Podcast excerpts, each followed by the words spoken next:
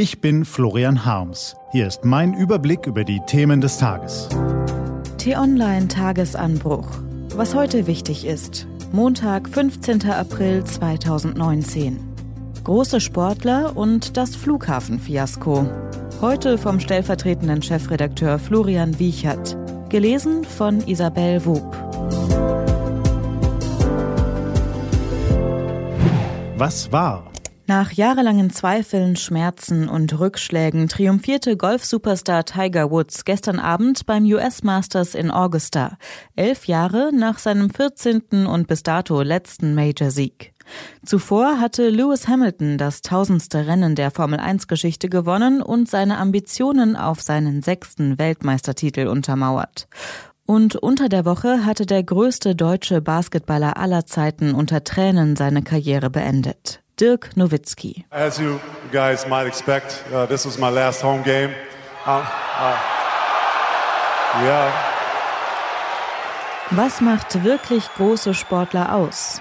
Eine Sportlegende sollte in ihrer oder seiner Sportart eine Ära prägen, klar.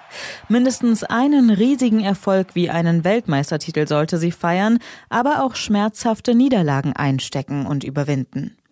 Sie sollte über eine gewisse TV- und Medienpräsenz verfügen und ein breites Publikum ansprechen.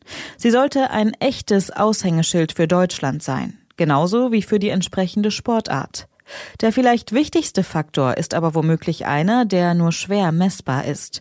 Eine Legende zeichnet Herz aus. Emotionen, Bodenhaftung, Ecken und Kanten, Kampfgeist. Für eine echte Sportlegende steht man notfalls nachts auf, um sie in Aktion sehen zu können.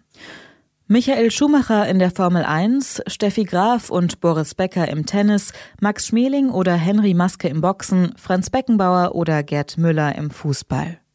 Auch für Dirk Nowitzki sind einige von uns nachts aufgestanden, als er 2011 mit seinem Club die amerikanische Basketballmeisterschaft gewonnen hat. Fakt ist aber, mit Nowitzki hat die letzte aktive deutsche Sportlegende aufgehört und die Frage zurückgelassen, ob unsere Sportlegenden alle von gestern sind. Sterben die echten Sportlegenden aus oder braucht man in der heutigen Schnelllebigkeit mehr, um diesen Status zu erreichen? Muss man sich mit teuren Autos und Statussymbolen inszenieren wie Lewis Hamilton oder Cristiano Ronaldo und mindestens genauso Marke wie Sportler sein?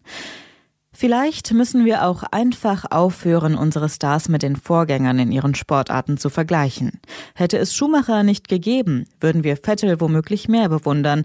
Ohne Graf und Becker wäre Kerber vielleicht die größte aller Zeiten und ohne Beckenbauer und Gerd Müller wäre es womöglich Toni Kroos.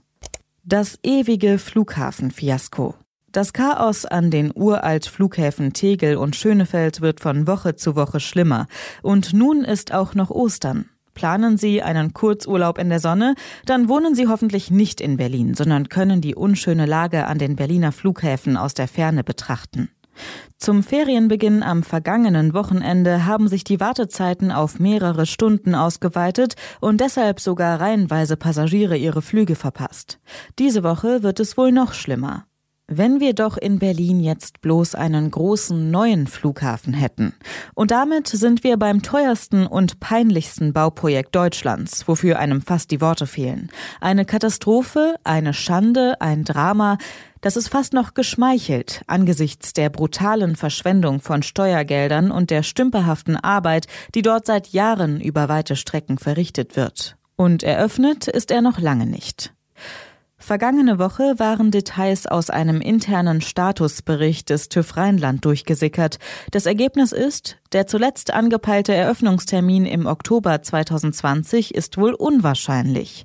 Das Verkehrsministerium forderte eine klare Ansage bis Mittwoch, also übermorgen. Gut möglich, dass es da also die nächste Hiobsbotschaft in Form einer Verzögerung gibt. Und jetzt? Nicht nur, dass die ganze Welt auf das jämmerliche Bild blickt, das der BER abgibt, regelmäßig müssen Reisende unter dem Chaos leiden. Und deshalb muss das Thema so hoch wie möglich aufgehängt und so schnell wie möglich gelöst werden. Das derzeitige Chaos ist Passagieren keine eineinhalb oder zwei Jahre mehr zuzumuten und erst recht nicht länger, wenn der BER noch später fertig wird. Was steht an? Auf t-online.de geht's heute auch um diese Themen. Heute findet die endgültige Abstimmung der EU-Staaten über die höchst umstrittene Urheberrechtsreform statt. Stimmen die EU-Staaten zu, ist die Reform beschlossen. Damit macht die EU das Internet kaputt, so wie wir es kennen, sagen die Gegner. Leider werden die wohl nichts mehr ausrichten können. Und sie wiegen 400 bis maximal 1000 Kilogramm und fliegen heute von China nach Island.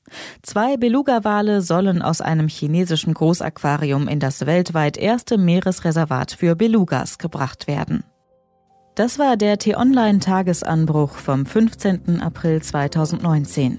Heute vom stellvertretenden Chefredakteur Florian Wiechert, produziert vom Online-Radio- und Podcast-Anbieter Detektor FM. Wenn Sie uns auf iTunes hören, lassen Sie uns doch gerne eine Bewertung da. Vielen Dank. Ich wünsche Ihnen einen angenehmen Wochenstart. Ihr Florian Harms.